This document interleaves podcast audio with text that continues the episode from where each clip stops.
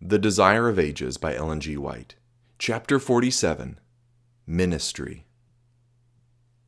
The entire night had been passed in the mountain, and as the sun arose, Jesus and his disciples descended to the plain. Absorbed in thought, the disciples were awed and silent. Even Peter had not a word to say. Gladly would they have lingered in that holy place which had been touched with the light of heaven and where the Son of God had manifested his glory. But there was work to be done for the people, who were already searching far and near for Jesus. At the foot of the mountain, a large company had gathered, led hither by the disciples who had remained behind, but who knew whither Jesus had resorted. As the Savior drew near, he charged his three companions to keep silence concerning what they had witnessed, saying, Tell the vision to no man until the Son of Man be risen again from the dead. The revelation made to the disciples was to be pondered in their own hearts, not to be published abroad. To relate it to the multitudes would excite only ridicule or idle wonder. Even the nine apostles would not understand the scene until after Christ had risen from the dead. How slow of comprehension even the three favored disciples were is seen in the fact that, notwithstanding all that Christ had said of what was before him, they queried among themselves what the rising from the dead should mean. Yet they asked no explanation from Jesus. His words in regard to the future had filled them with sorrow. They sought no further revelation concerning that which they were fain to believe might never come to pass. As the people on the plain caught sight of Jesus, they ran to meet him, greeting him with expressions of reverence and joy. Yet his quick eye discerned that they were in great perplexity. The disciples appeared troubled. A circumstance had just occurred that had caused them bitter disappointment and humiliation. While they were waiting at the foot of the mountain, a father had brought his son to them to be delivered from a dumb spirit that tormented him authority over unclean spirits, to cast them out, had been conferred on the disciples when Jesus sent out the twelve to preach through Galilee. As they went forth strong in faith, the evil spirits had obeyed their word. Now, in the name of Christ, they commanded the torturing spirit to leave his victim. But the demon only mocked them by a fresh display of his power. The disciples, unable to account for their defeat, felt that they were bringing dishonor upon themselves and their master. And in the crowd there were scribes who made the most of this opportunity to humiliate them. Pressing around the disciples, they plied them with questions, seeking to prove that they and their master were deceivers. Here the rabbis triumphantly declared was an evil spirit that neither the disciples nor Christ himself could conquer. The people were inclined to side with the scribes, and a feeling of contempt and scorn pervaded the crowd. But suddenly the accusation ceased. Jesus and the three disciples were approaching, and with a quick revulsion of feeling, the people turned to meet them. The night of communion with the heavenly glory had left its trace upon the Savior and his companions. Upon their countenances was a light that awed the beholders. The scribes drew back in fear, while the people welcomed Jesus. As if he had been a witness of all that had occurred, the Savior came to the scene of conflict, and fixing his gaze upon the scribes, inquired, What question ye of them? But the voices so bold and defiant before were now silent. A hush had fallen upon the entire company. Now the afflicted father made his way through the crowd and falling at the feet of Jesus, poured out the story of his trouble and disappointment. Master, he said, I have brought unto thee my son, which hath a dumb spirit, and wheresoever he taketh him, he teareth him. And I spake unto thy disciples that they should cast him out, and they could not. Jesus looked about him upon the awe stricken multitude, the cavilling scribes, the perplexed disciples. He read the unbelief in every heart, and in a voice filled with sorrow he exclaimed, O faithless generation, how long shall I be with you? How long shall I suffer you? Then he bade the distressed father, Bring thy son hither. The boy was brought, And as the Savior's eyes fell upon him, the evil spirit cast him to the ground in convulsions of agony. He lay wallowing and foaming, rending the air with unearthly shrieks. Again, the Prince of Life and the Prince of the powers of darkness had met on the field of battle. Christ, in fulfillment of his mission, to preach deliverance to the captives, to set at liberty them that are bruised. Luke 4, verse 18. Satan seeking to hold his victim under his control. Angels of light and the hosts of evil angels, unseen, were pressing near to behold the conflict.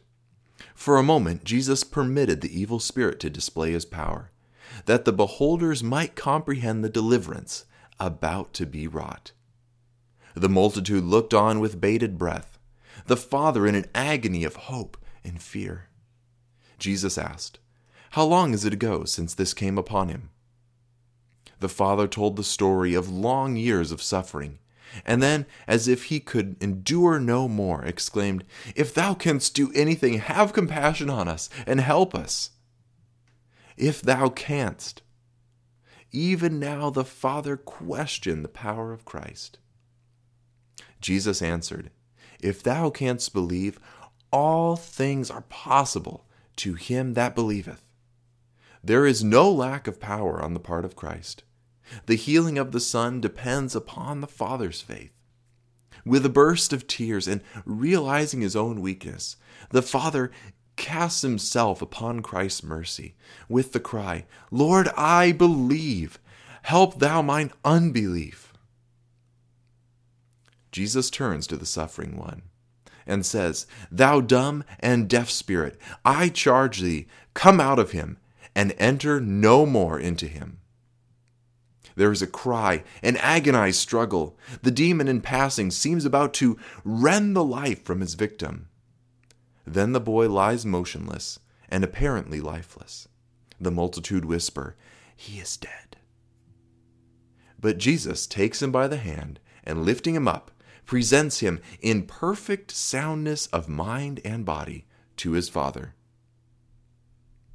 The Father and Son praise the name of their deliverer. The multitude are amazed at the mighty power of God, while the scribes, defeated and crestfallen, turn sullenly away. If thou canst do anything, have compassion on us and help us. How many a sin burdened soul has echoed that prayer? And to all, the pitying Saviour's answer is If thou canst believe, all things are possible to him that believeth. It is faith that connects us with heaven and brings us strength for coping with the powers of darkness. In Christ, God has provided means for subduing every sinful trait and resisting every temptation, however strong. But many feel that they lack faith, and therefore they remain away from Christ. Let these souls, in their helpless unworthiness, cast themselves upon the mercy of their compassionate Savior. Look not to self, but to Christ. He who healed the sick and cast out demons when he walked among men is the same mighty Redeemer today. Faith comes by the word of God. Then grasp his promise Him that cometh to me, I will in no wise cast out. John 6, verse 37. Cast yourself at his feet with the cry, Lord, I believe. Help thou mine unbelief.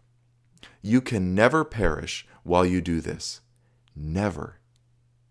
In a brief space of time, the favored disciples have beheld the extreme of glory and of humiliation. They have seen humanity as transfigured into the image of God and as debased into the likeness of Satan. From the mountain, where he has talked with the heavenly messengers and has been proclaimed the Son of God by the voice from the radiant glory, they have seen Jesus descend to meet that most distressing and revolting spectacle. The maniac boy, with distorted countenance, gnashing his teeth in spasms of agony that no human power could relieve. And this mighty Redeemer, who but a few hours before stood glorified before his wondering disciples, stoops to lift the victim of Satan from the earth where he is wallowing, and in health of mind and body restores him to his Father and his home. It was an object lesson of redemption, the divine one from the Father's glory, stooping to save the lost. It represented also the disciples' mission. Not alone upon the mountaintop with Jesus, in hours of spiritual illumination, is the life of Christ's servants to be spent. There is work for them down in the plain. Souls whom Satan has enslaved are waiting for the word of faith and prayer to set them free. The nine disciples were yet pondering upon the bitter fact of their own failure.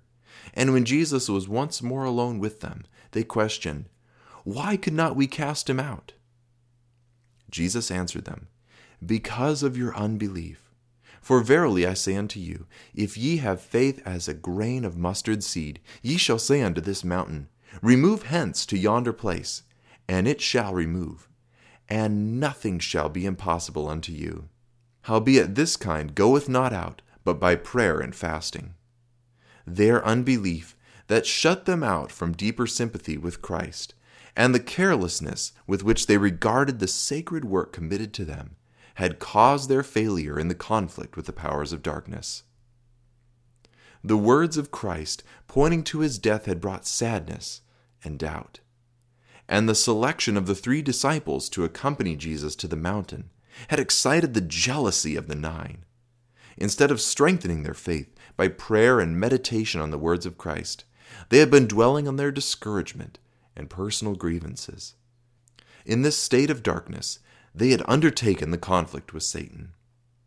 In order to succeed in such a conflict, they must come to the work in a different spirit. Their faith must be strengthened by fervent prayer and fasting and humiliation of heart. They must be emptied of self and be filled with the Spirit and power of God.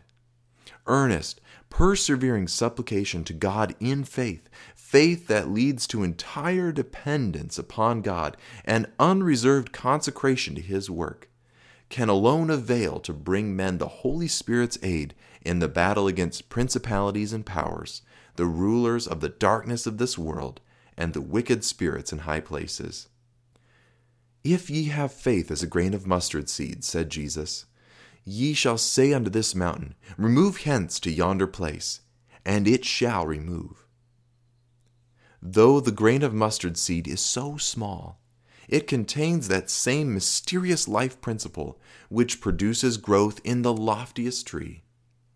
When the mustard seed is cast into the ground, the tiny germ lays hold of every element that God has provided for its nutriment, and it speedily develops a sturdy growth.